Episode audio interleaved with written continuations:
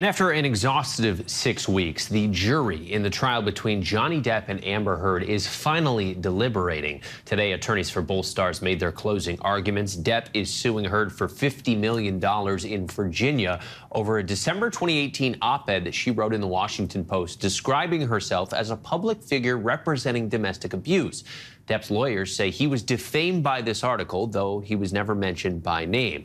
Heard filed a $100 million counterclaim against Depp after his lawyer called her allegations a hoax. So, to cut through all the noise, joining us now is celebrity divorce attorney Chris Melcher. And Chris, thank you for being here. Before we get in too deep, I want to play uh, a quick soundbite of portions of the closing arguments from both sides. First is going to be from Depp's attorney, and then from Heard's. Take a listen.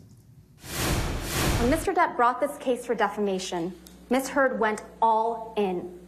She spun a story of shocking, overwhelming, brutal abuse. She came into this courtroom prepared to give the performance of her life, and she gave it. It's not about who's the better spouse. It's not about whether you think Miss Heard may have been abusive to Mr. Depp. It's not. Because remember, if you think that they were both abusive to each other, then Amber wins. They're trying to trick you into thinking that Amber has to be perfect in order to win. So let's start with Depp's attorney. I know both sides, Chris, have accused each other of performances in the, the sake of their testimony. Throughout this whole trial, Depp's attorneys have been more aggressive. What did you make of their closing argument?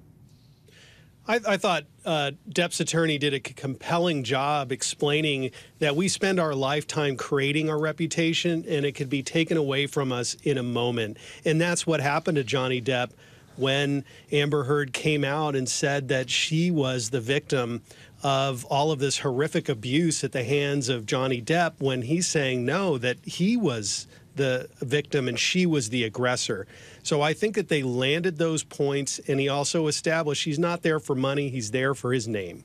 Of course, uh, something that we've had to kind of stress to people as they've watched, millions of people have watched this trial live now for the past six weeks, is the fact that this isn't a contest of who was the worst uh, partner in this marriage. Uh, it's a defamation case about whether or not Amber Heard lied and Depp's attorneys having to prove that, which is something that Amber Heard's attorneys pointed to in their closing arguments. I mean, is he right basically saying if both of them were abusive, then Amber wins this case?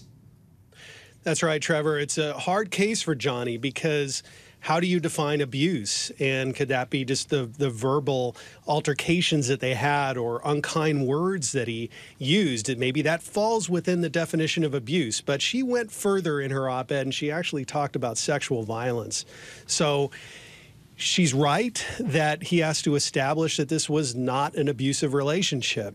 So that is a, a, challenge for him to do. But over the course of this trial, we did see consistently that she was the aggressor. And these are tape recordings of her, in her own words, pursuing him in a very aggressive and hateful way.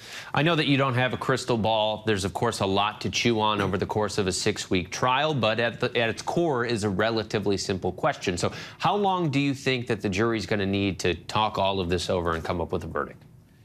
I anticipate that they're going to come back on maybe Thursday because there's a lot of evidence to look at. The law has to be considered, and, and they're going to take their job seriously. And to me, sounds about Thursday is about right to go through all that information. Uh, you touched on the reputation thing just real quick, Chris. Even if Johnny Depp loses, do you think that given the public's reaction to this trial, he's already won?